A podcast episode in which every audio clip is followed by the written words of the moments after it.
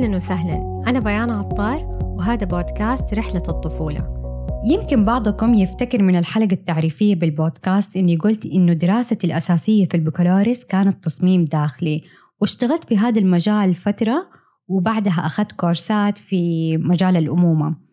من أيام الجامعة لما كنت أشتغل وأنا وكثير من المصممين وحتى العملاء كنا لما نسمع كلمة طفل أو مساحة للطفل نتخيل ألوان وأشكال وقطار حروف في الجدار وأوراق جدران ملونة. لكن بعد ما صرت أم وصار عندي أطفال حقيقيين اكتشفت أنه مساحة الطفل أعمق بكثير من هذه الألوان والأشكال الفراحية وغرفة ومساحة الطفل لازم تلبي احتياج الأم والطفل في نفس الوقت. وكل طفل وأم احتياجاتهم مختلفة. ممكن هنا الموضوع يحسسنا إنه المعادلة صعبة لكن بحكم دراستي لأساسيات التصميم واطلاعي كتخصص آخر في مجال التربية والأمومة واحتياجات الطفل الحمد لله قدرت أوصل لشكل الغرفة المناسبة لطفلي ولنفسي. حقيقي أتمنى كل أم تقدر توصل للغرفة المناسبة لظروفها واحتياجاتها تماما بدون ما تدفع مبالغ كبيرة وبعد فترة تندم أو تحس إنه التصميم هذا ما خدمهم وخدم احتياجاتهم. دائما تجيني أسئلة بيان أنا عندي أكثر من طفل ثلاثة أربع أطفال ولسه ما قدرت أسوي الغرفة المناسبة لهم اللي تجمع اهتماماتهم المختلفة وأعمارهم المختلفة. مثلا عندنا بنات وأولاد أو بنت وولد وما عندنا إمكانية نفصلهم في غرفتين. والبنت تبغى كل شيء وردي والولد يبغى كل شيء أزرق فإيش الحل؟ وفي بعضهم بيقولوا لي إنه الغرفة دائما بتتقربع قد ما رتبها هي أصلا مقربعة حتى بعد الترتيب ما هم عارفين إيش المشكلة وكمان من التحديات إنه بيقولوا نحن بندخل النت بنكتب ديكورات غرفة أطفال في البنترست ولا في جوجل وبياخدوا الصورة وبيحاولوا يعملوا زيها بالضبط لكن بعد ما يطبقوها في البيت بيحسوا إنها ما تشبههم أو ما تشبه الصورة حتى. كثير من الأسئلة. أنا كمصممة كان ممكن أتكلم عن الموضوع لوحدي بما إنه دراسة التصميم داخلي لكن بحكم إني أنا انقطعت عن سوق التصميم فترة طويلة لقيت أنه الأفضل أستضيف أحد متمرس في هذا المجال أكثر. فكرت أنه يكون الضيف المناسب شخص عاش التجربتين أمومة وتصميم داخلي في نفس الوقت. الحمد لله لقيت الشخص المناسب. ضيفتي اليوم هي هبة بن صديق صديقتي من أيام الجامعة درسنا مع بعض وتخرجنا وكل واحدة مشيت في طريقها واهتمامها. بغض النظر عن البودكاست جمعتنا أفكار مشتركة ومنها قررنا نطلع بهذه الحلقة. هبة خاضت تجربة الابتعاث في أمريكا ودرست ماجستير هندسة معمارية مستدامة. العنوان كده يا هبة شوية صعب حق هندسة معمارية مستدامة إذا ممكن شوية تعرفين على التخصص. الجميل في هبة إنها جربت البيوت الصغيرة في أمريكا في الغربة جربت العملاء الأجانب رجعت السعودية وتعرفت على السوق السعودي والسوق العربي والبيوت الواسعة فخاضت تجارب مختلفة وثقافات مختلفة. معليش طولت في المقدمة لكن الموضوع يجمع ما بين تخصصين قريبين على قلبي فاسترسلت شوية. أهلا وسهلا هبة أهلا فيك بيان. نورتينا. آه مرة متحمسة منور بوجودك. آه صراحة مقدمتك رجعتني لأيام مرة جميلة لما كنا ندرس سوا واسترجعت بعض المواقف اللي كانت تصير معانا أيام الجامعة. طيب هبة أعطينا تعريف مختصر لكلمة تصميم داخلي وتعريف مختصر لهندسة معمارية مستدامة. هم من برا يبدو إنهم تخصصين مشتركة أو نفس الشيء بس أتوقع إنه في تفاصيل لازم المستمع يكون عارفها إنه هو بيسمع لمين. آه، تمام. أول حاجة الهندسة المعمارية هي تعريف أشمل آه، جزء منه يعتبر التصميم الداخلي. لكن الهندسة المعمارية آه، أول شيء خلينا لا نفصل في آه، الهندسة المعمارية. الهندسة المعمارية ببساطة يجيك المهندس المعماري يدرس الأرض يدرس إمكانياتها آه، طلوع الشمس غروب الشمس ياخذ احتياجات العملاء يبدأ يرسم أو يحدد الباوندريز حقت المساحات اللي هو يبغاها فيلا شقة أو عمارة حتى. وقت ما يبدأ يدخل على الاحتياجات الداخلية أو الفراغات الداخلية هنا نقدر نقول إنه المصمم الداخلي يبدأ دوره. آه كثير يحسبوا إنه التصميم الداخلي هو مجرد تنسيق ألوان آه اختيار خامات هو صح هذا الكلام ولكنه جزء منه ما هو ما هو الصورة الكبيرة عن التصميم الداخلي. المصمم الداخلي يبدأ دوره بعد ما المهندس المعماري يحدد لي آه اللاي الكبير. آه هو يقدر يكمل ولكن الآن التصميم الداخلي صار آه قسم لوحده.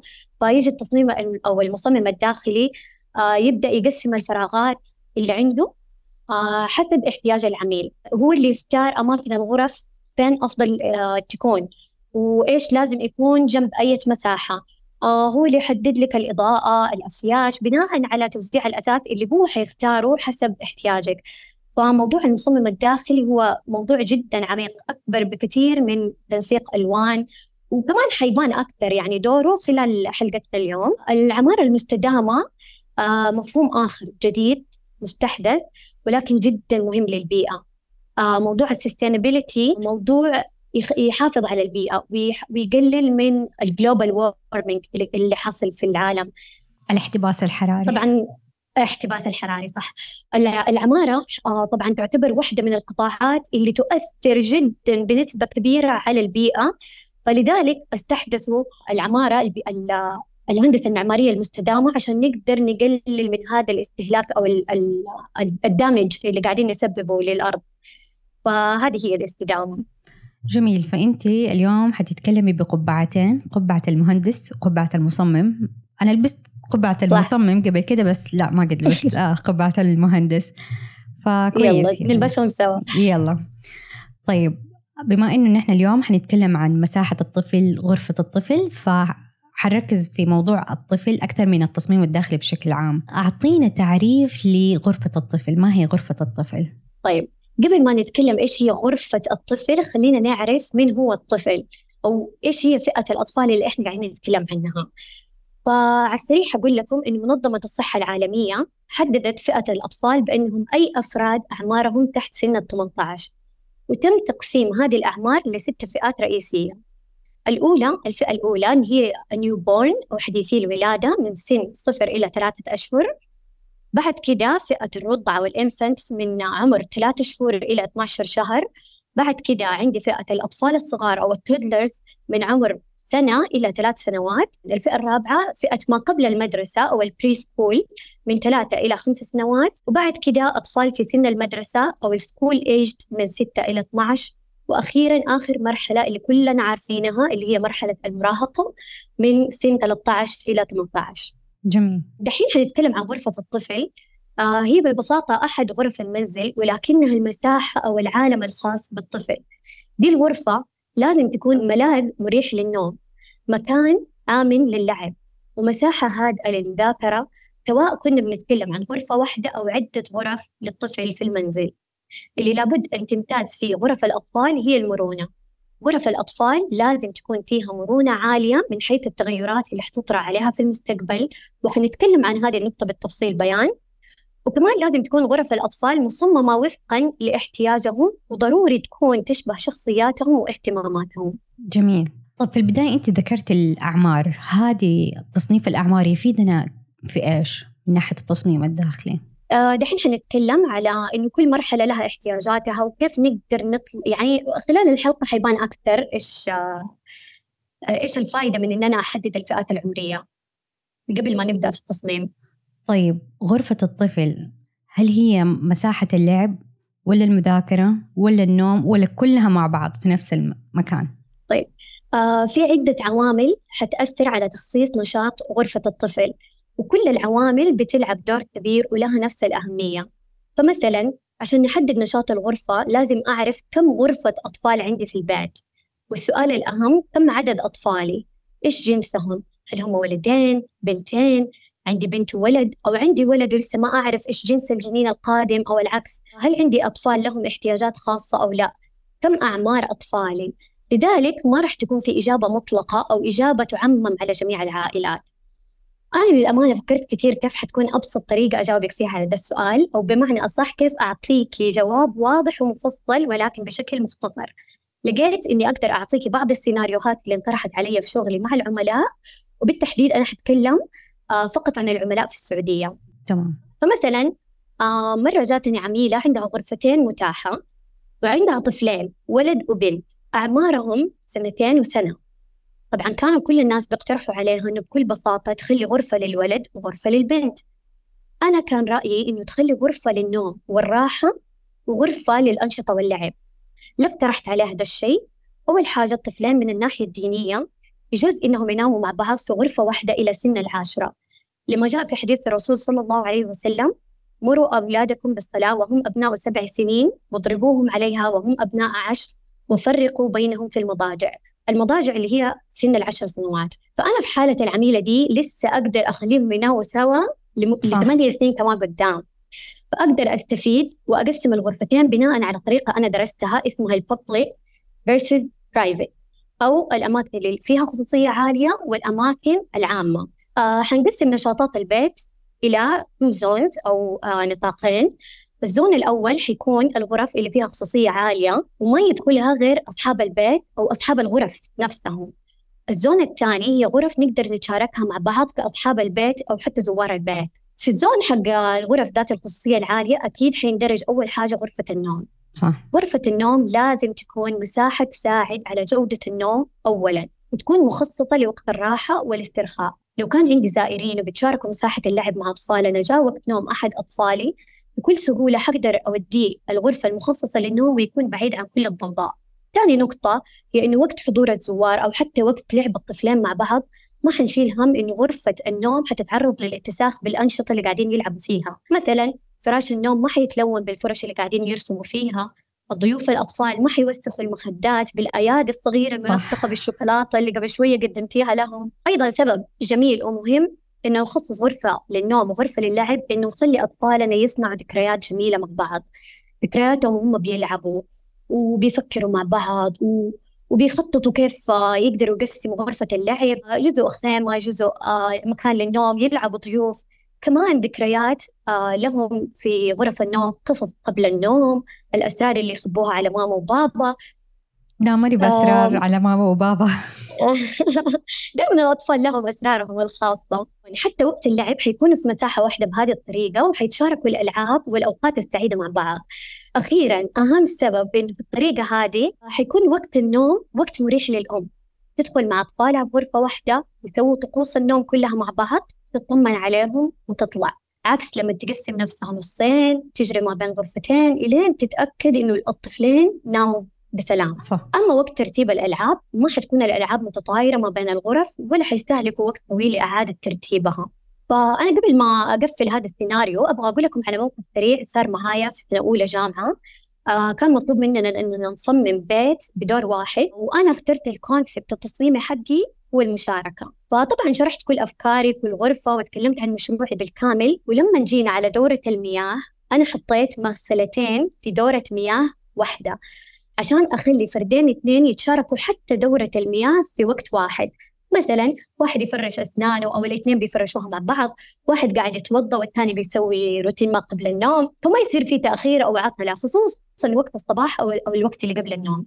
أنا خصوصا طول طفولتي ومراهقتي عانيت مع أخواني وإلى الآن أعاني مع زوجي في هذا الشيء. فكنت أبغى أخلق مساحة معروف عنها إنه ما حد يتشارك فيها إلى مساحة قابلة للمشاركة وبشكل مفيد جدا ويحل مشكلة أزلية. ولكن اتفاجأت إنه لجنة اللي قيمت التصميم تركوا كل أفكاري وتركوا التفاصيل اللي كانت في تصميمي واستغرقوا نص ساعة كاملة يتناقشوا مع بعض. ومعايا إذا اللي أنا سويته يعتبر مشاركة أو لا. لأنه في وجهة نظر الثانية كان في بروفيسور قاعد يقول إنه مبدأ تصميم المشاركة فأنا كان لازم أخلي المغسلة واحدة والفردين يتشاركوا في الحمام. يتعلموا كيف يتشاركوا مغسلة واحدة وإنه المغسلة حتديهم مبادئ زي إنهم يصبروا على بعض وحتى إنه واحد يضحي عشان الثاني يبدأ قبله. وإنه نعلمهم الصبر هذا يصبر على أخوه. وانقسموا الدكاترة ما بين رأيي وما بين رأي البروفيسور. هل أنا صح ورأيه خطأ ولا أنا خطأ وهو صح؟ طبعا الاثنين كلنا صح. واللي خلاني أطرح هذه القصة السريعة إنه ممكن يكون مبدأ المشاك... المشاركة اللي ذكرته في تقسيم الغرف له أبعاد ثانية كل عيلة تشوفها من منظورها. فمثلا في ناس حتقول ما اقتنعت بفكرة إنه الطفلين يتشاركوا غرفة ألعاب واحدة. بغض النظر عن باقي النقاط اللي قبل شوي ذكرتها القوية آه لكن ممكن يقولوا ليه ما نخصص لكل طفل مساحة لعب خاصة فيه في غرفة نومه ونخلي الأطفال فيما بينهم يتبنوا مبادئ المشاركة؟ إنه الطفل الأول يسمح للثاني يدخل مثلا أخته أو أخوه غرفته ويخليه يلعب في ألعابه. فهو الموضوع ما في له صح ولا في له خطأ إنما كل عائلة تشوف المبادئ اللي تبغى تغرسها في أبنائها. وهذا الشيء يخليني أقول لك قد إيش العمارة والتصميم الداخلي عميقين ولهم دور مرة كبير في تنشئة بعض الصفات والتصرفات. صح أتفق تماما. فنروح لسيناريو ثاني مثلا على سيرة غرس الصفات. عميلة ثانية قالت لي يبا أنا بيتي مرة كبير وعندي ستة غرف متاحة. وعندي أربعة أبناء وبنات آه ما شاء الله. فأعمارهم ما بين التسعة إلى 16 سنة. كانت نفس الشيء تبغى تستشيرني لو تبغى تعمل غرف نوم مشتركة لكل ابن وابنة آه غرفة خاصة فيهم ولا نفرق بينهم في الأنشطة ولا إيش أسوي؟ فأنا طرحت الموضوع في ثنابي وكنت حابة أشوف كيف الناس تفكر. للأمانة. لفتني جدا منظور أحد الآراء كان إنه بيقول حخلي كل اثنين يتشاركوا غرفة واحدة عشان ما حد يتجرأ يسوي شيء من الأخطاء الشائعة عند المراهقين. في وجهة نظرها طبعا. هي تشوف إنه مشاركة الغرفة حتخليه يمتنع ويبعد عن المحظورات طول ما هو معاه أحد شريك في الغرفة. فأنا طبعا عرضت هذا الرأي ومن رأي ثاني أحد رد عليها قالوا هذه مصيبة. مصيبة كبيرة لو أغرس في طفلي الخوف من الناس وما أخليه يستشعر الخوف من الله في السر قبل العلن. فبالطبع هذه الثانية اختارت إنه لكل فرد غرفة خاصة به أنا لو حاعطيك جوابي حرجع لتعريفي ما هي غرفة الطفل ولما قلت بالتحديد إنه ضروري غرفة الطفل تلبي الاحتياجات. إيش ممكن تكون احتياجات أطفالها الأربعة؟ وإيش تبغى تبني فيهم؟ من صفات فحطرح بعض الأسئلة. تبغى تبني فيهم بعض احترام الآخرين يعني احترام بعضهم يخلي اثنين يناموا مع بعض وقت النوم اللي سهران يراعي وجود شخص نايم في غرفته. طيب إذا كانوا الاثنين في غرفة متعددة المساحات مثلا غرفة النوم هي نفسها غرفة المذاكرة واحد سهران يبغى يذاكر الثاني جاء وقت نومه كده حيضطر واحد فيهم يخرج من في غرفة غير غرفته عشان واحد حيذاكر والثاني حينام. طيب إذا خصصنا لكل شخص غرفة نوم ولكن خليناهم يتشاركوا في مساحة المذاكرة هل الكل حيقدر يركز إنه يذاكر في مكان واحد ولا في طرف يفضل إنه يذاكر على مكتبه بهدوء؟ هل أصلا حيذاكروا كلهم مع بعض ولا حيشغلوا بالكلام والواجبات عمرها ما حتلاقي لها وقت؟ فلازم نراعي إحنا احتياجات أطفالنا وكمان شخصياتهم. صح. هذا الشيء اللي حيخليني أقول هل أبغى أحدد أو أخصص غرفة واحدة لطفلين بشخصيات مختلفة وآراء مختلفة مع بعض عشان يتكيفوا ويتعايشوا مع اختلافات بعض ولا حيكون وضع البيت دائما مولع بسببهم؟ الجواب ده حيكون إنه كل عائلة أدرى بشخصيات واحتياجات أطفالهم هم اللي حيقرروا صنع المساحات المشتركة أو لا. فأنا أعطيتك بعض النقاط اللي لازم يفكروا فيها. ولكن أهم حاجة يا بيان إنه هذا القرار لازم الأم والأب يأخذوه بعد النقاش المقول مع أبنائهم. في ده الموضوع ممكن يحطوا بعض القوانين والحدود لو قرروا إنه في بعضهم حيتشاركوا مع بعض ولازم يأكدوا لهم أهمية الاحترام احترام خصوصية الآخرين. يعني كل واحد يحترم حدود الثاني. آه ده في حال طبعا تمت المشاركة. والأهم من كل ده يكونوا الأهالي مستعدين ومتأهبين في حال صارت أي تعارضات أو أي آه كلاشز يعني ما بين الأبناء. طب آه، هذه الأخت اللي استشارتك في موضوع الأربعة الأبناء إيش السيناريو الأخير اللي أنت وهي اتفقتوا عليه؟ هي بس يعني أنا وعدتها على مجرد هذه النقاط وهي حتشوف يعني شخصية كل طفل من أطفالها مين الاثنين اللي يقدروا يندمجوا مع بعض مين الاثنين اللي مثلا آه نومهم دائما في وقت واحد يحبوا النوم البدري الحياة الصباحية من اللي روتينه ليلي فهي قالت لي يعني صح وعاتيني النقاط أنا عمري ما كنت حفكر فيها. أنا كان مبدأ إنه أنا عندي ستة غرف إيش حسوي فيها؟ فهي حتجلس مع أبنائهم هم كعائلة حيشوفوا احتياجات بعض وحيوصلوا لقرار هنا بس في نقطة أحب أقولها عن التصميم الداخلي إنه في بعضهم يتوقع إنه التصميم الداخلي هو شخص يصمم المكان بالكامل. يعني أنا أقول لهم أنا عندي غرفة طفل أو البيت أو الصالون لو سمحتوا صمموا لي هو حطوا لي الستاير الكنبات إلى آخره. بس المصمم ممكن يعطيك استشارة هاتفية أو حتى إنك أنت تزوريه واحدة مرة تعرضي عليه الخريطة. أو زي كده تقدمي تحديات أنت بتواجهيها مع أبنائك في البيت فيساعدك. زي ما أنت طرحتي للأخت اللي هي الأسئلة اللي هي تطرحها نفسها وتطرحها أولادها. فبعض الأحيان فعلا صح. استشارة استشارة مصمم لساعة واحدة تغنيك عن أخطاء تصميمية كبيرة. يعني خلينا نخرج صح. من فكرة المصمم اللي هو اختار عني. لا أنا ترى ممكن أختار بنفسي بس ما يمنع أني أنا أخذ ملاحظات منه. صح. طيب آه، هبة كيف أختار آه، ألوان غرفة الطفل؟ يعني زي ما أنا ذكرت في المقدمة إنه الأكثر تخيل إنه غرفة الطفل يعني أحمر وأصفر وقطار ومنطاد وألوان. وسحب في السقف واباجوره على شكل آه، طيارة. فإيش هي الألوان المناسبة للأطفال؟ آه طبعا على عكس ما الناس يتوقعوا إنه الألوان مجرد ألوان. أو إنه الألوان موضوعها مرة بسيط مجرد اختيارات. الآن هذا السؤال حيكون جوابه دسم. آه حيبهركم صراحة بالمعلومات اللي فيه. فأنا أول حاجة حابة أقولها عن الألوان إنه بناء على الدراسات الموجودة في أدلة وإثباتات علمية تقول إنه الألوان ترتبط ارتباط وثيق بسيكولوجية الإنسان وتأثر على موده ومزاجيته بشكل كبير. في بحثي تبع الماجستير في جزء من رسالتي مخصص عن قدرة اللون على تسريع عمليات الشفاء لمرضى الأمراض النفسية المراهقين بالتحديد. ومو بس النفسية في عدة أمراض تم إثبات تدخل اللون فيها كعامل من عوامل الشفاء زي مرض الزهايمر. وعدة أمراض ثانية. فعشان ما نبعد عن موضوعنا الأصلي أنا عارفة إنه شيء لا يصدق وأنا شخصيا أخذت دورة آه، من قبل عند مصمم ديكور كان يشوف إنه سيكولوجية الألوان كذبة. ولكن شئنا أم أبينا الدراسات أثبتت إنه الألوان لها تأثير كبير علينا وعلى نفسيتنا. فأنا حتكلم معاك بطريقة مفصلة عن بعض الألوان في التصميم الداخلي وفق لكتاب اسمه Color Design uh, Theories and Applications.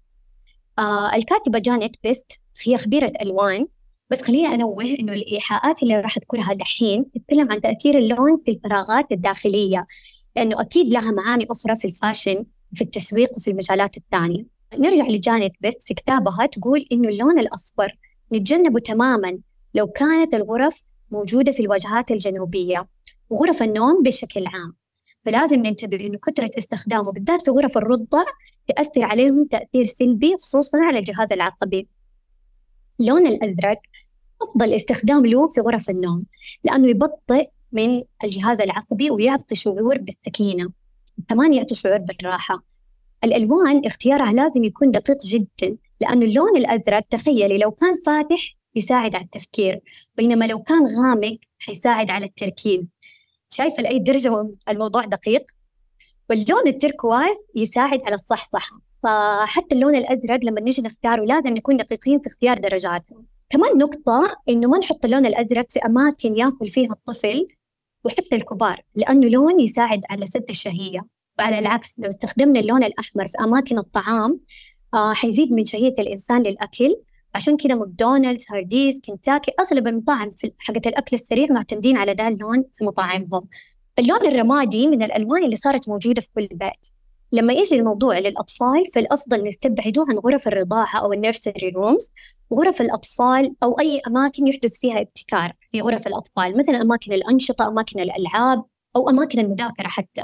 نبتعد قد ما نقدر عن اللون الرمادي. اللون البرتقالي إذا كان فاتح فهو يناسب لغرفة النوم. أما اللون الغامق منه يساعد على عمليات الهضم. نقدر كمان نضيف اللون البرتقالي في أماكن اللعب لأنه يحفز على الاختلاط بالناس ويحفز على شعور المشاركة. وعلى النقيض من البرتقالي اللون الأخضر لازم نستبعده كليا عن الغرف اللي فيها نشاط عالي زي غرف الألعاب والأنشطة الرياضية أو النوادي لأنه لون مرسي للأعصاب. بالتالي نشوفه دائما في المستشفيات خصوصا غرف الانتظار. فأقدر أقول إنه لون يناسب غرف النوم خصوصا لو أطفال دائما عندهم شعور بالقلق. اللون البنفسجي رائع لغرف النوم لأنه كمان يساعد على الاسترخاء وشعور الراحة والسكينة. اللون البنفسجي كمان أثبتوا في الدراسات أنه يساعد آه على التخفيف من الضغوطات ويعزز جودة النوم. اللون الزهري أو البينك هو لون مناسب لغرف الرضع وغرف الأطفال لأنه زي تأثير اللون البنفسجي يعزز نوم الليل ويساعد على تخفيف التوتر. بشكل عام إدخال الألوان لغرف الأطفال لازم يكون مجرد تطعيم بسيط ما نستخدمه على مساحات كبيرة. لازم نراعي إنه الدرجات تكون باستيل أو ألوان فاتحة. نراعي برضو إنه لون يفضل الطفل. يعني مو أنا أمشي ورا الدراسات ومثلا أقول أوه لا أنا أبغى ولدي ينام مثلا في دي الغرفة أقوم أنا أروح أختار اللون اللي أنا شفته. لا لازم كمان يكون تفضيل شخصي. فإحنا ذكرنا عدة خيارات عن الألوان اللي تساعد على النوم. فمهم كمان انه الطفل يكون له دور في غرفته. آه والأهم إنه نحط في بالنا ما نستخدم لون فاقع في مساحة كبيرة من الغرفة لأنه حيخليه يكبر وهو كاره لذا اللون بسبب إنه ارتبط به وقت طويل في طفولته. بما إننا تكلمنا على الألوان كمان حذكر نقطة سريعة عن الثيم أو ال style التصميمي. فمثلا لو كانوا أطفالنا يحبوا شخصيات كرتونية معينة أميرات ديزني أو باو باترول أو حتى ماينكرافت نحاول نختار الشخصيات هذه في الإكسسوارات زي المفارش حق السرير آه، في اللوحات في السجاجيد أو الرقص. مو نبني ديكور الجدار على شكل قلعة ولا نسوي ديكورات باستخدام الجبس على شكل سحابة أو فراشة. والمصيبة لو كانت الديكورات الجبسية دي مبنية بامتداد على السقف والحائط مع بعض. وقت ما ينمل ونحتاج لها تغيير تدخلوا في مهمة التكسير بالضبط.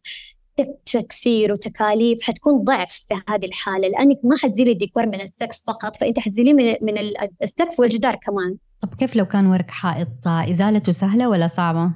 هذا اللي كنت بتكلم فيه إنه على فكرة حتى ورق الحائط مع إنه أكثر شيء سهل تغييره بس الناس اللي ما تحب كل شوية تجيب عمال للبيت فالافضل يبعدوا عن استخدام ورق الحائط. في الابتكارات موجودة أنا أشوف دائما خصوصا لو كان البيت إيجار أنت أوريدي دافع حق حق التأمين. فأنت لو طلعتي المالك حيرجع يضرب باية وراكي فخلي مساحة حلوة للأطفال يعلقوا استكرات يسووا ما راح تشوه المكان. خليهم يعيشوا الأفكار اللي في بالهم ويلصقوا استكرات على الجدران يسووا الثيم اللي يبغوه بشكل بسيط. يعني ما يحتاج عامل يدخل البيت لا يركب لك ولا حيزيلها من بعدك. فنقدر نختار آه، كورق جد أيوة. كنت بقول لك إنه حتى الطفل بعض الأحيان يميل بسرعة. يعني فجأة يكبر آه بصير ما يحب الشخصيات اللي كان يحبها وهو صغير. خلاص أنا كبرت على بابا ترول صح. فهذا اللي أنا كنت حقوله إنه قد ما نقدر نختار أشكال هادئة وفيها نقوش بسيطة بعيدا عن الشخصيات المفضلة. لأنه موضوع الشخصيات ده نقدر أول حاجة نخليه مجرد لمسات وتفاصيل أباجورة مثلا مفارش سرير زي ما قلنا سجادة لكن ما تكون هي الأشياء الأساسية في الغرفة في الديكور حق الغرفة. أول حاجة شكلها يكون منفر لما تكون ورق جدران ولا في كل مكان عندي نفس الصورة نفس الشخصية. ثاني حاجة الطفل يكبر واهتماماته تتغير مرة بسرعة. فهو أول واحد حينفر من ده الشيء وحيجي يلصق لك يا ماما غيري لي يا ماما طفشت يا ماما ما أبغى. فلذلك إحنا نبعد عن هذه الأشياء قدر المستطاع. جميل جدا. طب ارتبط اللون الوردي للبنات واللون الأزرق للأولاد؟ هذا تحدي يواجهه الأمهات. آه صح. تحدي تاني إنه نحن لما يكون عندنا ولد وبنت من أعمار صغيرة خلينا نقول سنتين ثلاث سنوات آه البنت تبغى أشيائها بالوردي والولد يبغى اشياءه بالأزرق فتيجي الأم تقول طب أنا كيف أنسق لونين مختلفين في نفس الغرفة حتى إيه؟ لو كانت إكسسوارات يعني خلينا نفترض إنه الجدار أبيض أو بيج فاتح فحتى الإكسسوارات كيف ننسق بينها وهي يعني ألوان خلينا نقول شوية متباعدة خلينا أول حاجة نمسك على قضية اللون الأزرق والوردي. أقول لكم قصة يعني تعتبر يعني مدهشة نوعا ما وفي كثير ما يعرف قصة اللون الأزرق والوردي. ففي في القرن التاسع عشر كان اللون الأزرق لون للبنات لأنه لون هادئ وناعم. بينما اللون الزهري كان هو لون الأولاد لأنه لون قوي وجريء. وبالتدريج طبعا صارت أحداث وحملات تسويقية وترويجية سووا فيها طفرة لونية. وعكسوا الألوان وجذبوا العملاء اللي يحبوا الصرعات في ال fashion وصاروا البنات يلبسوا لون الأولاد اللي هو اللون الزهري أو ال pink كريستيان ديور كان من أوائل المصدرين على القائمة صنع خط fashion نسائي باللون الزهري. أما ذروة الانتشار التسويقي للون البنات والأولاد كانت في الثمانينات لما ظهر جهاز السونار اللي يكشف عن جنس الجنين وهو في بطن أمه. الناس صار عندها إمكانية تجهز أغراض البيبي من بدري فكانت فرصة حلوة طبعا للتجار إنه يرجعوا يروجوا لبضائعهم. فضخوا كميات ملابس للأولاد باللون الأزرق كميات ملابس للبنات باللون البينك الأهالي اللي كان عندهم عدة أطفال انبسطوا إنه صاروا يقدروا يميزوا ما بين ملابس الأولاد والبنات بسرعة وبسهولة. فتخيلي إنه إلى عام 1980 تقريبا ما كان في تشديد على فكرة إنه في لون للذكور وفي ترى ألوان للإناث. فنقدر نشوف هنا إنه الفكرة المسيطرة على اللون الأزرق لون ذكوري والبينك هو لون إناث بدأت بسبب حملات تسويقية وترويجية. فممكن نتوقع أي شيء في المستقبل. مثلا يصير الأخضر رمز للبنات والأحمر رمز للأولاد. فبعد ما كلمتك شوية عن اللونين أقدر أرجع للجزء حق سؤالك اللي يقول كيف أصمم غرفة مشتركة ما بين جنسين مختلفين؟ هو نوعا ما تحدي ولكن صدقيني هو تحدي ممتع. نقدر من ناحية الألوان لو بنتكلم على الألوان أولا نختار ألوان محايدة تطغى على الغرفة بس قطع الإكسسوارات هي اللي تعبر عن وجود طفل ذكر أو أنثى في الغرفة. الأباجورة الاستيكرات المعلقة الصور التحف. فيها مشكلة أبدا. لو كانت بنوتية أو كانت زي ما أنت قلتي لي لونها بمبة ما في مشكلة أبدا إنه إحنا نخلي الإكسسوارات والأشياء البسيطة تكون تعبر عن روح الأنثى. بالعكس أنا بغرس فيها آه إنها تظهر فطرتها وتعتز بهذا الشيء. نفس الشيء للأولاد. آه ما في أي مشكلة. يعني الناس دائما عندها خوف إنه أنا بصمم غرفة مشتركة. كيف؟ إيش حسوي؟ ما حيطلعوا لايقين على بعض حيطلع الشكل بشع في النهاية. لكن في أفكار مثلا تقدري تختاري شخصية تكون معروفة كذكر وأنثى مثلا زي ميكي ماوس وميني ماوس. آه الروح أو الصورة النهائية فيها فيها تناغم متوائمة مع بعض. آه لكن في جزء للولد وجزء للبنت. هذه فكرة مرة حلوة إنه نفصل بين آه غرف الأولاد والبنات بدون ما نتدخل في الألوان. لأنه زي ما قلت لك ناخذ شخصيات فيها ذكر وأنثى. طب بعيدا عن الشخصيات. كمان بعيد لأنه أيوة. يعني قلنا إنه أوكي الشخصيات تحد. طيب فخلينا برضو على الألوان. ممكن ببساطة نحدد ثيم مشترك ما بين الطفلين. آه لما ندور على الاهتمامات المشتركة ما بينهم. اهتمام يكون يعبر عن الولد والبنت في نفس الوقت. مثلا الاثنين اتفقوا على حب الفضاء. فنقدر. نخلي قطع الأثاث بيسك تليق بالجنسين ونخلي ديكور الغرفة كامل فضاء. ممكن يشتركوا في حب الحيوانات وأنا أعرف إنه كثير ناس ضد فكرة الأرواح ولكن أنا أتكلم إنه ممكن نخلي ثيم الغرفة غابة.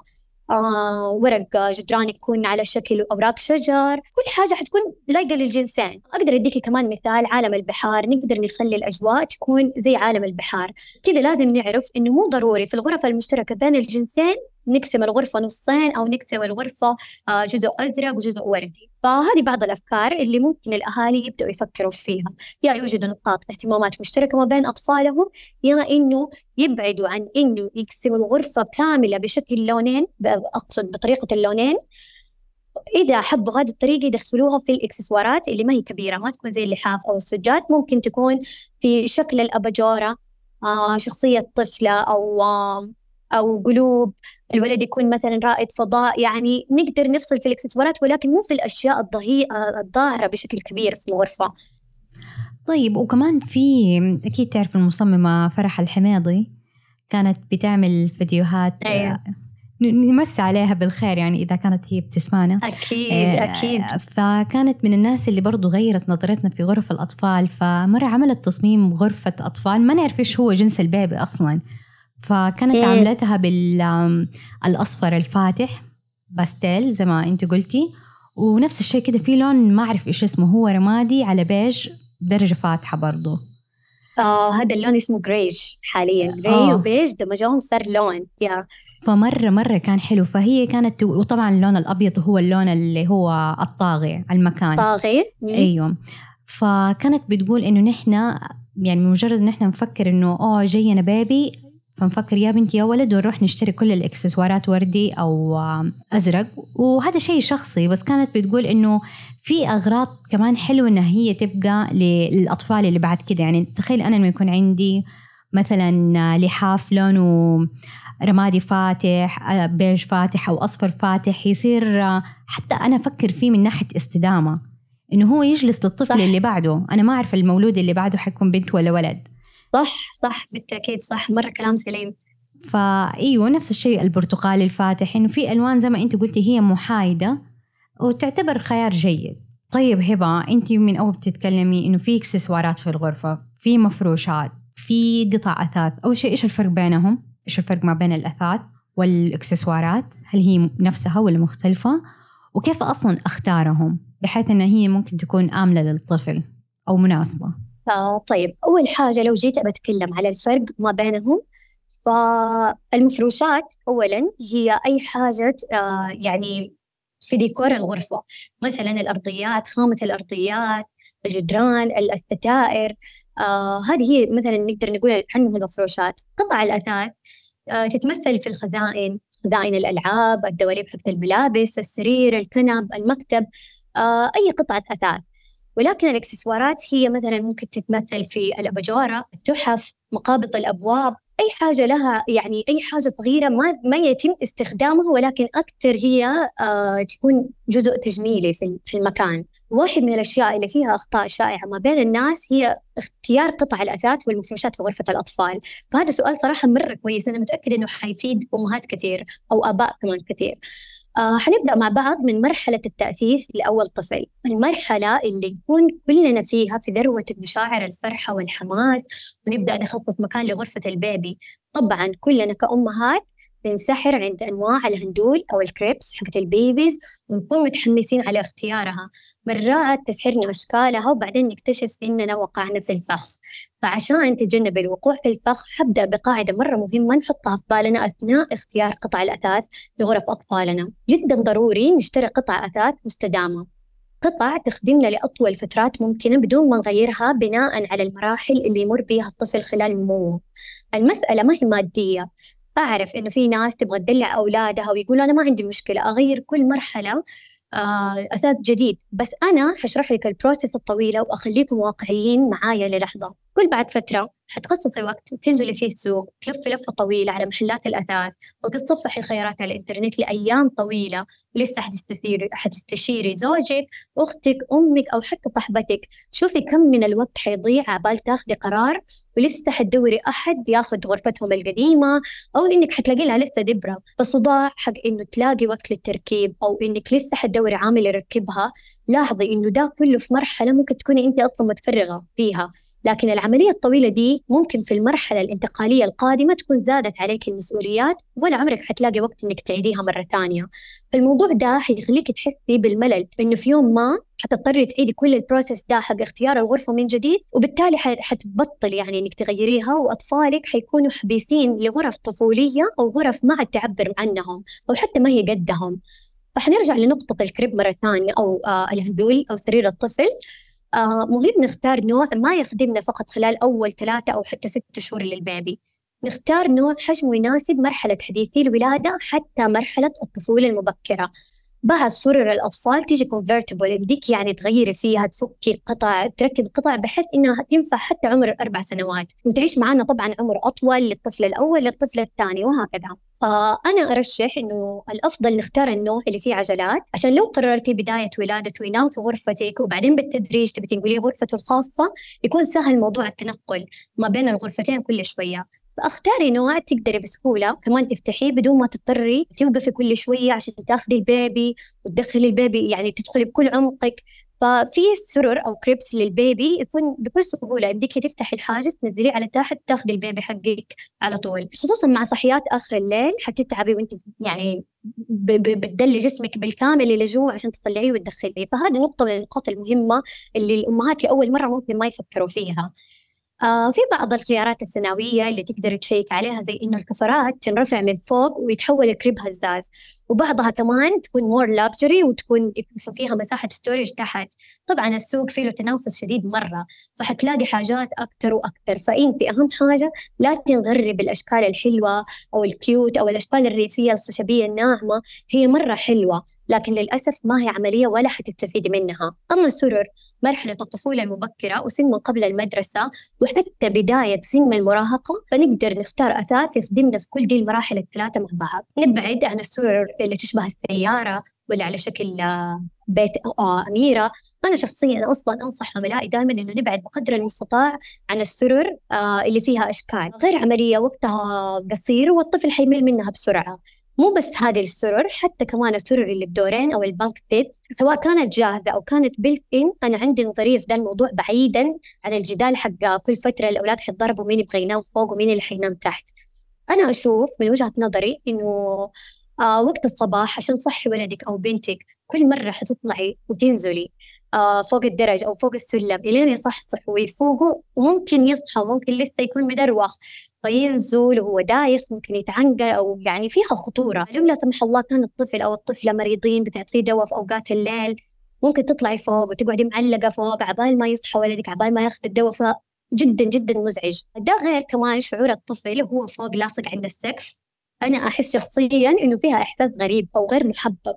أما الطفل اللي نايم تحت فحيكون للأبد مهدد أو شايل هم للسرير اللي فوق حيطيح عليه. طبعا هو كلام ما هو واقعي ولكن هذا من منظور الأطفال. صح. فهي في النهاية مجرد نقاط أنا نوهت عليها عشان يحطوها في بالهم الأهالي وقت أخذ القرار لأني أعرف الضغط حق أطفالنا على إنهم يبغوا سرير بدورين وإنها جزء صراحة من ذكرياتنا وإحنا أطفال.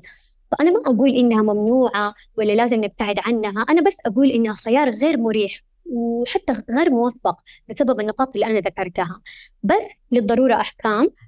للأمانة هبة أنا كنت حشتري سرير بدورين بس أنت يعني خليتيني أتراجع عن القرار لأنه مرة أقنعتني أسبابك خصوصا هذه اللي هو موضوع الدواء أطلع اعطي له الدواء وزي كذا. صح صح صح. ترى حتى كمان موضوع المدارس يعني ما تتخيلي قديش صعوبته إنك تصحي طفلك للمدرسة. فتخيلي لو كان الطفل اللي بتصحيه هو الطفل اللي فوق. مرة حياخذ من وقتك في الصباح يعني يعني هذا كله كلام واقعي. فلكن نرجع نقول يا بيان إنه للضرورة أحكام. أنا أعرف انه في بعض الأوقات السرور دي تكون هي الخيار الوحيد. خصوصا إنه يعني حاليا الشقق المعروضة للبيع والإيجار صارت كلها غرفها ضيقة. ففي بعض الأهالي يضطر فإحنا ما نخوف كمان نقول إن هي لأ مرة خيار سيء. أنا مجرد ذكرت عدة نقاط ممكن نحطها في بالنا. إذا في نقطة ما حتكلم عنها في سرر الأطفال فنقدر نحاول نختار خلفية سرير قماشية. آه، أول حاجة لأنها آمن على راسهم. ثاني حاجة لأنها تساعد على امتصاص الأصوات والضجيج اللي يطلع برا الغرفة. آه، خصوصا لو الغرفة كانت مشتركة ما بين نوم ولعب فحلو لو السرير كان قماشي يمتص جزء من الصوت. وكمان عشان نساعد على امتصاص الضوضاء نقدر نخلي الأرضيات موكيت بس نراعي وقت اختياره إنه ما يكون من النوع اللي وبره مرتفع عشان ما يؤدي لتجمع الأوساخ والأتربة.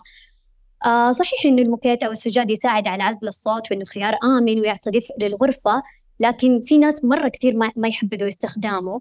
أول حاجة نقطة مهمة إنه في أطفال عندهم حساسية صدر أو ربو فهو خيار غير جيد لهم.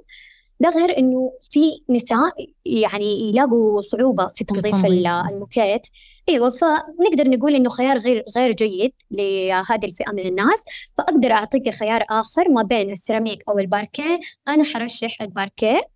والأفضل يكون نوع SPC ضد الموية عشان يكون سهل التنظيف.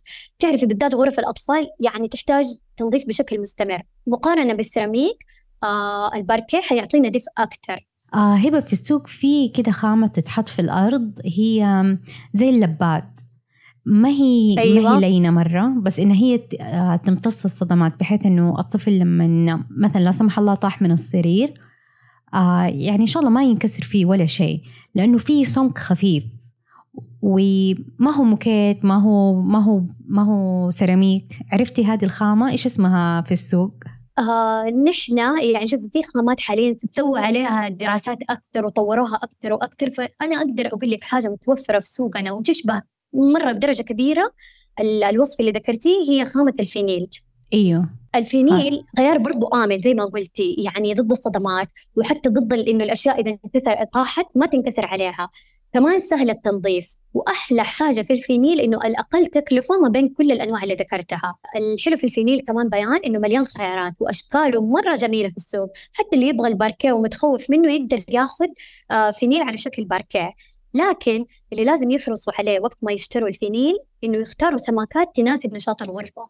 هي لها سماكات متعددة أربعة ستة ثلاثة فحسب نشاط الغرفة أنت تستشيري الرجال وهو يعطيك شيء يناسب النشاط. في أنواع كمان مقاومة للخدوش فعادي يعني إنك أنت تطلبي حاجة متطورة لهذه الدرجة. يعني أطلبي فينيل ما يكون النوع التقليدي شيء مقاوم للخدوش للخدوش. لكن في له عيب بيان للأسف آه إلى الآن ما تم حله إنه في حال حركتي أثاث ثقيل من فوقه خصوصا بدفاشة حيتمزق.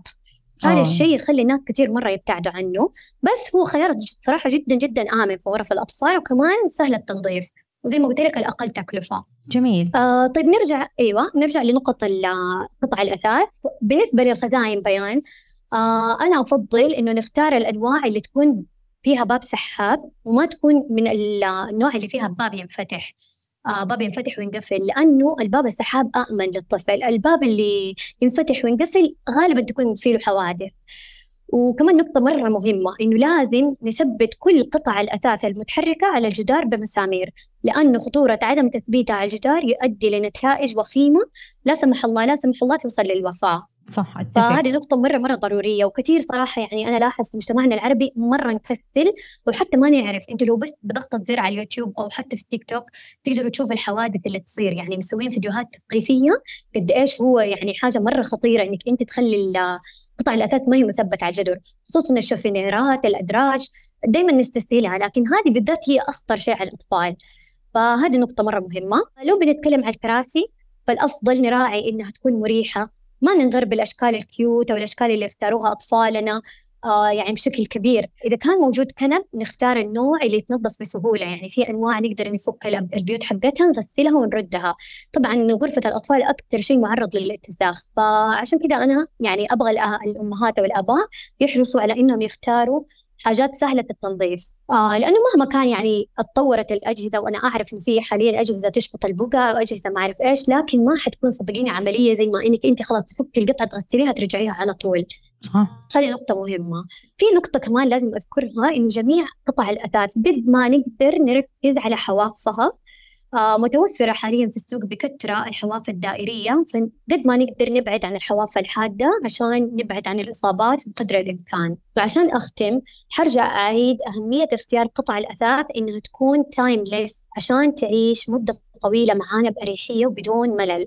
إيش يعني تايمليس أقصد آه بالتايمليس إنه ما نختار حاجات لها وقت وينتهي أو موضة وتخلص مثلا زي سرر الأميرات سرر ال- اللي على شكل سيارة. نختار حاجة تعيش معانا وقت أطول وتؤدي الغرض في فئات عمرية آه يعني ماني كملي قادرة أجيب دي الكلمة. فئات فئات عمرية. عمرية اللي زي ما ذكرت في البداية إنه المرحلة حقت ال- الطفولة المبكرة إلين المراهقة تقدر تخدمنا.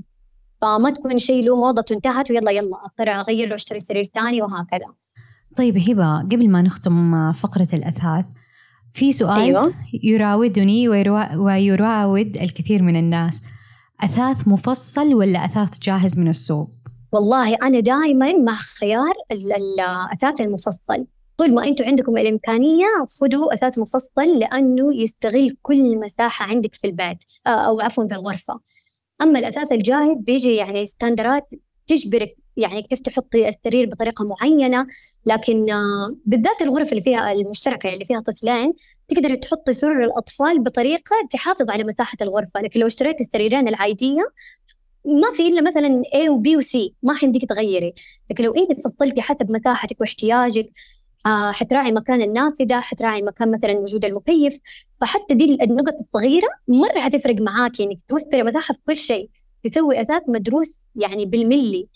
بس آه، حيكون مساحتك. خلاص يعني تغيير مكانه. مثلا خاصة الدولاب حيكون مكان ثابت تماما ما حيتغير مثلا. صح هذه واحدة من عيوبه هذه واحدة من عيوبه. عشان كذا لازم يعني يكون اختياري جدا دقيق ويكون زي ما قلت تايمليس إني ما أختار مثلا خامات حتتغير أو هي مجرد موضة أو هبة آه إحنا عارفين الناس فترة وتملها. لا اختاري حاجات بيسكس قد ما تقدري.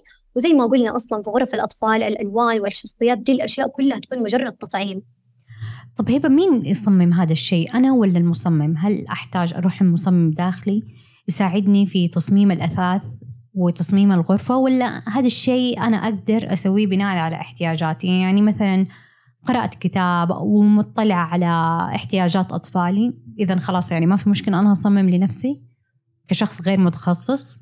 آه أنا حكلمك عن أهمية المصمم الداخلي بس عشان أجاوبك على سؤالك بشكل سريع أقدر أقول لك إنه بكل أمانة مهما الإنسان وصل من مستوى ثقافة وتفرجت فيديوهات وتعلمتي أكيد خبرتك ما راح تكون زي الشخص المختص. وكمان في موضوع الأطفال أو غرف الأطفال الموضوع كمان متخصص بشكل دقيق أكثر. يعني مو بس المصمم الداخلي هو اللي صار يصمم غرف الأطفال. صار في مختصين بتصميم أثاث غرف الأطفال. آه فزي ما قلت لك حتى موضوع أساس الأطفال بالتحديد صار له مختصين.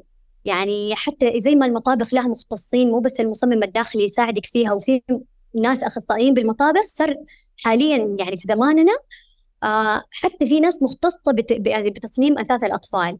فهدول الناس هم صراحة عندهم آه كفاءة عالية جدا إنه يخدموكي ويوظفوا آه غرفتك بشكل جدا يناسب احتياجات طفلك واحتياجاتك أنت كأم. طيب هبة دحين نحن خلينا ناخذ سيناريو ثاني إنه نحن حنستأجر شقة لفترة مؤقتة ممكن خمس سنين ما أعرف ثلاث سنين خمس سنين ما هي بيت ملك. ما أشوفه أنا شخصيا مناسب إني أنا أدفع لمصمم وخلاص يكون عندي أثاث مصمم كمان لهذه الشقة. ما حيكون كمان صح. عملي لما أنقل شقة تانية أيوة. فإيش ممكن أنا هنا صح. أسوي كأم؟ يعني حابة يعني ممكن أستفيد من المصمم بس كمان مو إنه أدفع له وهو يصمم لي بالكامل خصوصا إنه شيء مؤقت. زي وضعنا هنا آه مثلا طيب. في الابتعاث. طيب بيان عشان أجاوب على سؤالك آه خليني أول شيء أتكلم قد إيش هو مهم دور المصمم الداخلي. دوره جدا كبير ولو حعدد دوره كله بشكل عام يمكن آخذ وقت الحلقة كله. بس أنا حاليا حتكلم بشكل خاص طبعا عن دوره في دوره في تصميم غرف الأطفال. إذا كان أي أحد من المستمعين حس خلال الحلقة إلى الآن إني أضفت له معلومات جديدة أجل كيف تتوقعي حتكون الفائدة لو تعاملتي مع مصمم أو مصممة داخلية بشكل شخصي وبشكل خاص عن أحد غرف أطفالك؟ المصمم يعطيك مخططات لتوزيع الأثاث يستغل كل مساحة موجودة في الغرفة بشكل دقيق وصحيح حسب احتياجك أنت بالضبط. وحيرفق لك معاها مخططات كهرباء أفياش إنارة وحتى مخطط للسقف كيف شكله وحيتعامل بحرفية مرة عالية مع أماكن النوافذ وتسليك التكييف والأشياء الموجودة في الغرفة اللي ممكن تحد من تنفيذ لأي تصميم. حيعطيك حلول مدروسة للغرفة آه عفوا للغرفة الضيقة أو الغرفة المشتركة أو الغرف اللي لها حالات خاصة. وحيوجهك بشكل سليم ويساعدك على الاختيار. يسهل عليك عمليات الشراء شراء القامات شراء قطع الأثاث ويعطيك ممكن أماكن أو مقترحات كويسة. فخليني أقول لك بيان إنه في ناس دائما تجينا تكون خسرت مبالغ ما هي هينة وفي النهاية يرجعوا لنا عشان حيحتاجوا تص... بيحتاجوا تصحيح ومرات الشغل ما يكون سهل أصلا إنه نرجع نصلحه فمرات نضطر إنه نهد جزء كبير من اللي سووه ونبدأ بداية صحيحة من الأول. فكل ده هدر مادي كبير يخلي الواحد يخسر مرتين وثلاثة. في نقطة مهمة. أنا عارفة إنه المنتشر مرة بين الناس إنه الأسعار فلكية وما حد يقدر عليها. بس ترى مليان مليان حسابات مصممين ومصممات وحسابات مكاتب ومؤسسات حتى الفريلانسرز اللي معاهم رخص وبطائق تدوية من هيئة المهندسين. تخيل إنه كل هدول مستحيل يكونوا بنفس السعر. في ناس أصلا بتخدم يعني تقدم لك الخدمة بناء على ميزانيتك أنت أو ال budget حقك اللي أنت حطته في بعض المصممين وأنا صراحة منهم آه، أرفض إني أصمم لأحد ميزانيته محدودة. فدائما أقول له يعني أنا عوضا عن التصميم اللي أنت ما حتحتاجه حتدفع عليه على الفاضي. أنا أقترح عليك إني أسوي لك mood board فيه أفكار وصور جاهزة. لكن أنا بخبرتي ونظرتي يعني عارفة انها متناسقه حسب معطيات الغرفة حقتك اللي بتعطيني هي. فعلى طول نبدا بتنفيذها بدون ما نمر حتى بمرحلة التصميم. فأنا كده اختصرت عليه جزء كبير من السعر. كمان في مصممة ثانية مثلا تجي تصمم لك آه لكن تعطيكي خصم على سعر التنفيذ.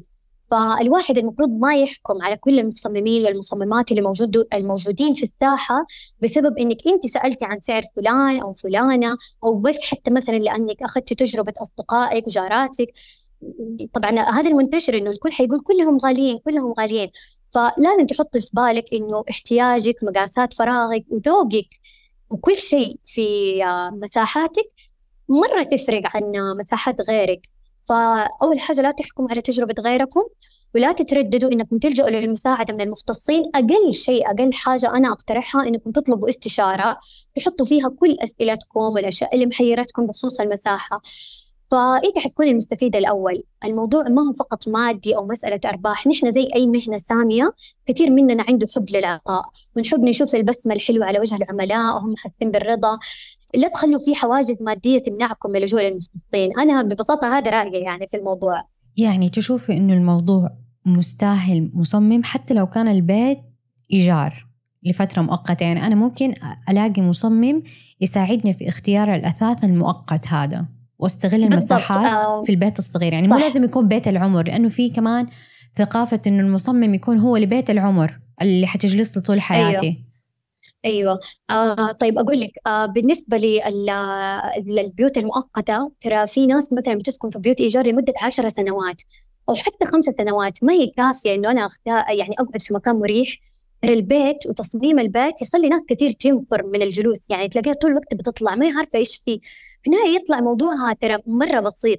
يعني اقلها أقلها مثلا الألوان اللي في الجدران في غلطة يعني بسيطه بسيطة ما تتوقع إيش هي إيش المصمم بنظرة واحدة يعرف هذا السبب اللي مسبب لك نفور من الغرفة. آه مثلا أنا من تجربتي آه الشخصية بيان. لا قبل ما أدرس تصميم داخلي أيام الجامعة كانت غرفتي مخططة باللون الأورنج. تمام؟ كنت دائما مهما رتبت الغرفة أحس إنه الغرفة فوضوية مرة أكره غرفتي. بمجرد ما درست التصميم الداخلي تخيلي بيان تقريبا على سنة ثانية أو ثالثة أنا اكتشفت إنه المكان اللي بينفرني طول الوقت من غرفتي هو اللون على طول رحت جبت ورق جدران ولون مرة بسيط وهادي ولبسته كل الجدران وانحلت المشكلة. صارت غرفتي هي المكان اللي أقضي فيه أطول وقت ممكن. الواحد يعني لا يستهون بدور المصمم قد إيش مرة حيفيده. ويعطيك يعني أنت تستحقي إنك أنت تكوني في مكان مريح. في النهاية هذا بيتك هذا ملجأك هذا مأمنك. فليش لا؟ وأنا بصراحة يعني كمان كم يعني حتى مؤخرا جدا رحت عند عميلة نفس الشيء آه تبغاني أصمم لها مجلس.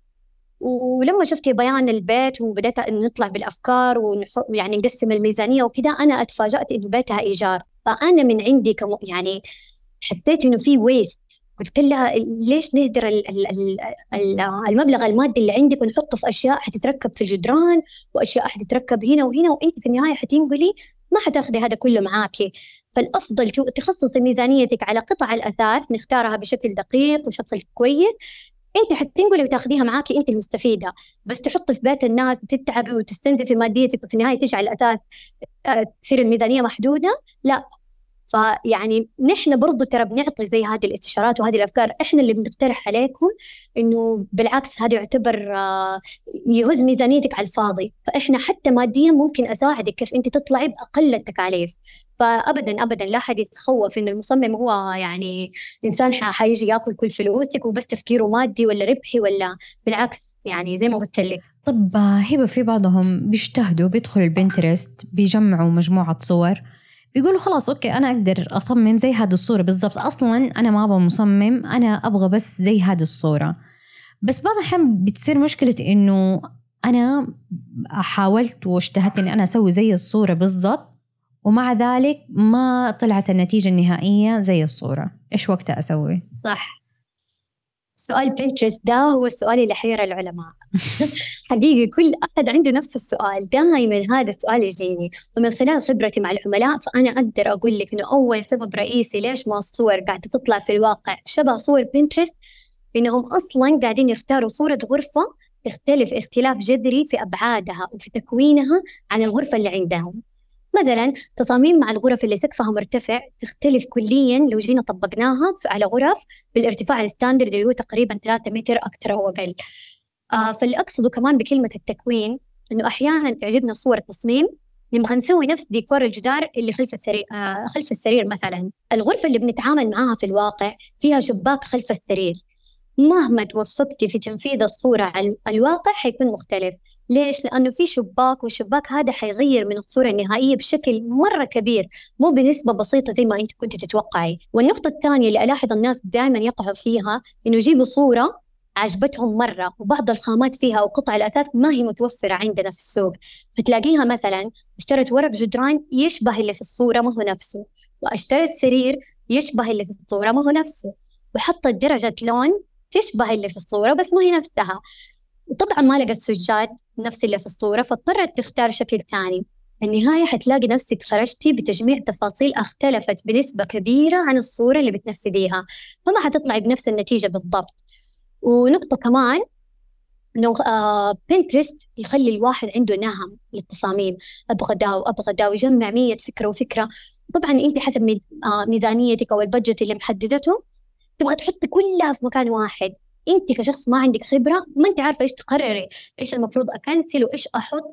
فحتلاقي المكان مزحوم مزحوم بأفكار وتفاصيل مرة كثير. النتيجة حتكون بعيدة كل البعد عن كل التجميعات اللي قعدت تجمعيها وتتعب عليها أيام طويلة. كمان في نقطة مرة مرة لاحظتها بيان كثيرة منتشرة بين الناس إنهم ما قاعدين يفرقوا ما بين الخامة الكويسة والخامة الرديئة. أعطيك مثال مرة شائع. الناس اللي تبغى تطبق ديكور فيه بديل خشب ما ينتبهوا للاختلافات الموجودة بين الأنواع المتوفرة في السوق. بتلاقيه يمشي ورا كلام العامل ولا البائع ولا ورا نصيحة أخوه اللي ركبه في بيته وهو أساسا ما هو عارف إنه اختار خطأ. تيجي تلاقي النتيجة كارثية وكمان بتتكرر مع الناس. ليش؟ لأنه هذا بيعطي هذا بيعطي هذا بدون ما يعرفوا أصلا إن في غلطة في الموضوع. فجودة الخامات مرة بتفرق في الإخراج النهائي للتصميم. كل هذه المشاكل اللي أنا ذكرتها تخليني أقدر أقول لك إنه استشارة واحدة من المصمم يقدر يخليك تتلافي هذه الأخطاء وتطلعي حتى بصورة شبه بنترست وكمان أحلى. صح هذا ذكرني بمثلا اللي هو ال makeup artist اللي بيحطوا المكياج فتيجي واحدة تقول لها أنا أبغى زي صورة هذه الممثلة تماما حطي لي مكياج. بالضبط فتقول لها طب صح. انت عينك أصلا مختلفة رسمة عينك مختلفة درجة لونك مختلفة. بالضبط بيان صح مرة مثال موفق صح. فبعض الأحيان إنه ال makeup artist هذه عشان تطلع المكياج عليك زي الموجودة في الصورة تختار درجة لون ممكن مختلفة درجة لون مكياج مختلفة طريقة رسمة الألاينر مختلفة. عشان تطلعي تشبهيها بس لو سويت لك نفس نفس الشيء ما حيناسب وجهك. بالضبط صح. مرة مرة مثالك بالضبط ينطبق على الغرف نفس الشيء. طيب هبة مرة ما تكلمنا عن الإضاءة. فهل في معايير لإضاءة غرفة الأطفال؟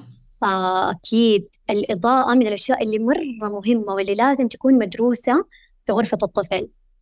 أول حاجة نبدأ فيها وقت ما نخصص مكان غرفة الطفل فالأفضل نختار الغرفة اللي تسمح بشكل مباشر لدخول أشعة الشمس وكلنا نعرف أهمية الشمس للأطفال. وبقدر ما هو مهم دخول ضوء النهار للغرفة بقدر ما هو مهم إننا نحط بلاك أوت تحت الستارة عشان وقت النوم. بالنسبة للأطفال حديثي الولادة والرضع موضوع النوم في الظلام أكيد ما هو مشكلة عندهم لأنه ما يعرفوا أصلا إيش هو الخوف من الظلام. الخوف من الظلام صفة مكتسبة. ففي غرفهم لازم يكون في في غرف الرضع والإنفنت اللي أقل من أربع شهور لازم يكون في أباجورة إضاءتها خافتة. يساعد الأم على تغيير الحفاضة مثلا أثناء الليل أو حتى إنها تتمكن من رضاعته بدون ما تخلي النوم يطير من عينه.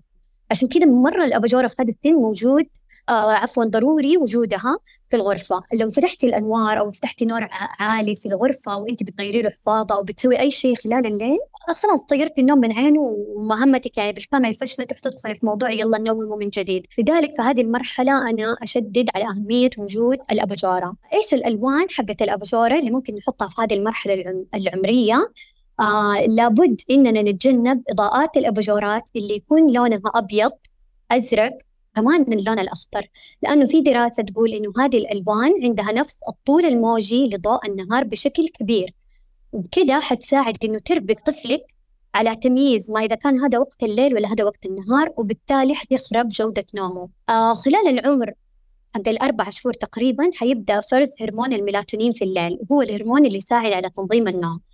في هذا الوقت نحاول قد ما نقدر نبعد الطفل عن إضاءات الشاشة الزرقاء ويعني حتى الكبار كمان يعني نحاول نبعد قد ما نقدر عن إضاءات الشاشة الزرقاء عشان نساعد الهرمون هذا إنه يشتغل بشكل كويس. آه على موضوع اللمبات اللي انت بتقولي عنها الخضراء أيوة، والزرقاء. أيوة. آه في كده حاجة انتشرت في حاجة انتشرت دحين كده هي زي اللعبة أو جهاز يتحط جنب سرير الطفل ممكن فيه له أصوات هادئة أمواج بحر أو موسيقى أو أيا يكن. وبتطلع أيوه. كده لمبات مختلفة كل شوية تتغير. مثلا يطلع لون بنفسجي بعدين بعد شوية أخضر بعدين بعد شوية أصفر. إنه بحيث إنه الطفل يتأمل في السقف كده يتغير اللون كل شوية كل شوية إلى أن يتعب وينام. أنا شخصيا كده بالعكس من أيوه. نفسي كنت رافضة أشتريها. أكثر من أحد قال لي أشتريها. أكثر من واحد قال لي اشتريها إنها تساعد الطفل ينام لوحده وكذا. أنا ما أعرف ليش كنت رافضتها بس دحين لما سمعت كلامك أقتنعت. حسيت إنه إيوه وجهة نظري كانت سديدة وطلع عليها دراسات. مرة سليمة صح. صح. هي صراحة للأمانة يعني غزت نوعا ما كل البيوت وكلنا في وقت ما اضطرينا نشتريها لأولادنا بس الحلو إنه مثلا نخصصها الوقت قبل النوم. زي ما قلت لك بالذات الضوء الأزرق لازم نبعد أطفالنا وإحنا كمان الكبار عنه قد ما نقدر ساعة إلى نص ساعة مثلا قبل النوم عشان الهرمون ياخذ راحته ويفرز في جسمنا يعني بدون عوائق. وجودة النوم ترى مرة تتأثر بالإضاءات. آه حتنصدمي كمان من المعلومات اللي حرجع أقول لك هي. إنه الأطفال في عمر السنتين والأكبر طبعا موضوع النوم هنا في الظلام حيكون صعب بسبب الخوف. لكن في واحدة من الأبحاث آه ذكرت إنه الضوء اللي باللون الأحمر له طول موجي طويل. إيش يعني ذا الكلام؟ لما يكون الطول الموجي طويل لهذا الضوء ما يمنع إنتاج الميلاتونين. في عدة دراسات مو بس واحدة عدة دراسات أكدت إنه الضوء الأحمر يقدر يساعد في تحسين نوعية النوم للبالغين والأطفال. ولقوا في دراسة انتشرت في مجلة طب الأطفال إنه الأطفال اللي استخدموا ضوء الليل الأحمر ناموا فترات أطول من آه، أطول من اللي كان عندهم إضاءات بألوان تانية. حتى لقوا إنه عدد آه، المرات اللي يصحوا فيها خلال النوم تعتبر أقل وشبه معدومة مقارنة بالناس اللي تستخدموا ضوء الليل آه عفوا ضوء الاباجورات الأبيض. فهذا الكلام ما بيقول إنه الضوء الأحمر أفضل من الظلام لجودة النوم ولكن أنا بقول إنه أفضل لون ضوء لوقت النوم لو دعت الحاجة إنه نستخدم إضاءة فهو الضوء الأحمر. إيش المقصود باللون الأحمر؟ هل نحن بعض الأحيان نسمي اللي هو اللمبة العادية اللي كده مايلة أيوة على برتقالي اللي مايلة على برتقالي أيوة. التكة نحن نقول أوه اللمبة الحمراء أو البيضة بس عشان أيوة ولا هي اللمبة الحمراء اللي هي زي لون إشارة المرور؟ اللون اللي زي إشارة المرور. آه أنا صح والله هذا جاء في بالي السؤال آه جاء في بالي هذا الحوار إنه في ناس طبعا زمان كنا معتمدين على الفلوريسنت والإضاءات الأقلام البيضاء وبمجرد ما انتقلنا على الالوان الصفراء صرنا نسميها إضاءة حمراء. فكويس إنك وضحتي هذه النقطة. لا اللي نقصده في هذا الكلام هو الضوء الأحمر اللي زي الإشارة. صعبة هبة صعبة. كيف انام كيف يعني تقصد الغرفة آه كلها؟ تعرفي اللي يسموها آه ناموسية ولا لها مسميات عدة في بيوت الناس بس اللي هي الإضاءة الصغيرة اللي كده بس مجرد سهاري بالضبط هو ده. هو هذا. الضوء الأحمر بهذه النسبة مو الغرفة كاملة أحولها حمراء. وعلى فكرة الدراسات كمان تكلمت عن شدة الضوء يعني حتى في آه المشكلة إنه هي الدراسات اللي أنا اطلعت عليها أغلبها كمان كانت أمريكية فهم يتكلموا بشدة الضوء يعبر عنها وحدة اللوكس. فمثلا واحد ونص تعتبر شدة الضوء اللي مسموح ينام فيها الطفل. أكثر من كده ممكن تأرقه. فيعني حتى الموضوع الدقيق إلى هذه الدرجة تخيلي. wow. لو بنرجع آه بيان لموضوع الإنارة في الغرفة نفسها. فإحنا طبعا أكيد عندنا شيء اسمه الإنارة المحيط المحيطية اللي هي تكون عادة في السقف. نقدر كمان نضيف أنواع إضاءات أخرى ولازم نراعي إنها تكون مصنوعة من مواد آمنة. ما تكون من الزجاج تكون مصنوعة من البلاستيك أو حتى كمان من الخشب. ولازم نحط إضاءات وظيفية أو إضاءات المهام. زي مثلا أماكن القراءة أماكن الألعاب اللي فيها تركيب أو حتى أماكن المذاكرة. طب هبة خلينا نتوقع يعني أسوأ أسوأ سيناريو. إنه لا سمح الله غرفة ما فيها شباك أو حتى فيها شباك بس مطل على عمارة ثانية. ما في إضاءة شمس. وقتها إيش نتصرف؟ شوفي إحنا يعني كفوائد للشمس ما نقدر نلاقي لها بدائل. فمرة مرة مهم إنه إحنا نعرض أطفالنا لضوء الشمس حتى الأطفال اللي مرة صغار لسه في المهد ضروري يفرقوا ما بين ساعات النهار وساعات الليل. لو بعطيكي بدائل صناعية أقدر أعطيكي تأثير ضوء الشمس لكن كفوائد الشمس لابد من وجودها. عشان كده أنا في البداية نوهت إنه أصلا لما نجي نختار غرفة للأطفال نختار الغرفة اللي فيها أشعة شمس. آه لو كان مثلا زي ما بتقولي مطلة على الجيران أو آه يعني النقاط هذه اللي فيها كشف وعدم خصوصية وكده برضو في أفكار مرة كثير معمارية تقدر تخلينا نتلافى هذه المشكلة. آه تقدروا تخلوه قزاز مثلج في كمان حتى اللي هو زي صراحة بيان ما أعرف اسمه سدادات أو حواجز كمان في حواجز بيان نقدر نحطها تكون مثلجة. مو مو بالضروري إنه أنا أغير نوع النافذة حقتي بس أقدر أبني حواجز مثلجة. تمنع مثلا من رؤية الجار للجار لكن في نفس الوقت تخليني أخذ فائدتي من من ضوء الشمس. فهذه نقطة صراحة لازم ما يستهوين فيها الأهالي بعد الحلقة يا هبة ناس كثير حيجوكي إنه حيطلبوا تصاميم واستشارات فجهزي نفسك. والله يحييهم كلهم وأكيد أنا يعني مرة حكون مبسوطة جدا جدا إن أنا أغير للأفضل. أكون يعني جزء من التغيير للأفضل. الله يعطيك العافية. طيب آه، سؤال برضو يعني يراود كثير من الناس إنه ليش الغرفة دائما مقربعة؟ أنت أول قلتي تجربتك مع غرفتك الشخصية إنه كان في جدار صح. مخطط باللون البرتقالي بس إيش في أسباب ثانية غير إنه الجدران الملون آه، أسباب أخرى تسبب للقربعة المستمرة للغرفة؟ آه سؤال مرة حلو حيفيد أنا متأكدة كثير من الناس فغرف الأطفال بالذات أحيانا حتى وهي مرتبة تبان مقربعة آه للأسف هذا سبب يعني معليش ضروري حأتطرق لموضوع اللون فهو سببه الأول كثرة الألوان الموجودة. ألوان موجودة في الألعاب ألوان موجودة في السجاد حتى الإكسسوارات. فأنت كل نقطة بتنظري لها أصلا فيها لون. فعشان كده نقدر زي ما قلنا أول نختار ألوان حيادية ألوان فاتحة من درجات الباستيل كطلاء ونبتعد قد ما نقدر عن الحوائط المخططة أو المرسمة. وعلى فكرة المخطط سواء طولي أو حتى كان عرضي كلها تسبب تشتت للعين. ممكن نختار ألوان حيادية مو بس في الطلاء حتى قطع الأثاث زي الدواليب والسرر والمكاتب عشان نقلل من الكثافة اللونية في المكان ونبعد زي ما قلنا عن الأثاث اللي يكون على شكل سفينة وقراصنة ولا عالم هيلو كيتي. فالحل الأمثل إنه نختار كمان يعني كنقطة تانية نختار خزائن غير مكشوفة. عشان الألعاب ما تكون ظاهرة وبارزة طول الوقت. مرة مرة مرة مهم يا بيان توحيد أشكال خزائن الألعاب والكونتينرات. هذا الشيء دائما أقوله ما حد ما حد يصدقني. بالضبط. هذا الشيء أنا عارفة إنه يعني أغلب الأمهات يقعوا فيه. لأنه كل ما زادت الألعاب تبغي لها container يلمها فتروحي السوق تشوف الخيارات اللي قدامك خلاص تشتري ما عندك وقت. لكن الأفضل والأحسن إنه إحنا نوحد نوع الكونتينر الموجود عندنا. وحتى كمان لو كان عندك لون في البيت ورحتي ولقيتيه مخلص فأنا أقترح إنك ما تتسرعي وتشتري أي شيء بالعكس أنتظري إلين يتوفر اللون اللي تبيه ولا تستعجلي على عملية الشراء. لأنه حتخلي الغرفة تبان بمظهر غير لطيف ابدا.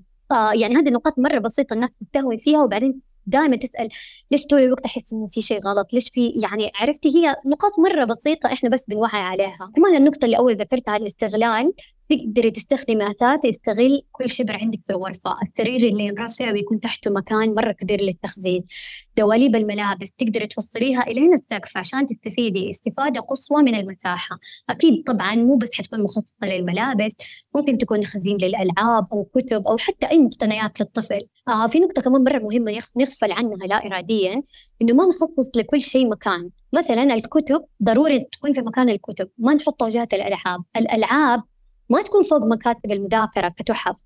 هذا الشيء يقلل من الفوضى الموجودة في الغرفة. وأخيرا أهم نقطة أقدر أقول لك عليها بيان وأنا مرة مبسوطة إنه أشوفها شائعة ما بين الأمهات نقطة ال labeling أو التسمية. التسمية. أيوة ونقدر نخليها بالصور عشان حتى الأطفال اللي لسه مرة صغار وما يقرأوا لكن إنها مرة مرة حاجة مهمة نحطها على المنظمات البوكسات والكونتينرات حتى الأرفف كمان. كل هذا ضروري يكون في أماكن يسهل الوصول لها من قبل الصغار. ليش؟ عشان يتعاونوا مع الأم والعاملة إنهم يرتبوا ألعابهم وأغراضهم مقتنياتهم بنفسهم يحطوها في المكان الصحيح ودائما دائما يكونوا متحفزين لعملية التنظيم والترتيب. فهي نقاط مرة بسيطة اللي ذكرتها ولكن تفرق مرة في إنه غرفتك غرفة طفلك أو طفلتك ما تكون مكركبة طول الوقت. في حلقة سويتها قبل فترة اسمها تبسيط حياة الطفل. كانت مع أماني أبو داود. آه هي معربة لكلمة ال minimalism. أنت تعرفي ال minimalism lifestyle سواء ك lifestyle ولا حتى في التصميم الداخلي بمعنى أنه نحن آه نبسط الأشياء قدر المستطاع اللي هي الألوان المحايدة. صح. يعني مو بس كمان نقلل من الألوان كمان نقلل من القطع.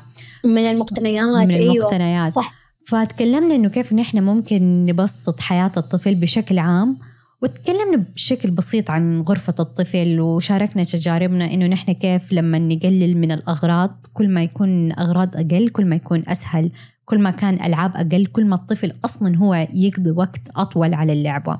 ححط لهم ححط لهم الرابط في وصف الحلقة وممكن حتى يبحثوا عن اللي هو تصميم ال minimalism آه، لغرف الأطفال. جدا جدا مساعد. أنا شخصيا شخصيا أتبنيت هذا ال style الله يعطيك العافية هبة. شكرا جزيلا على هذا اللقاء.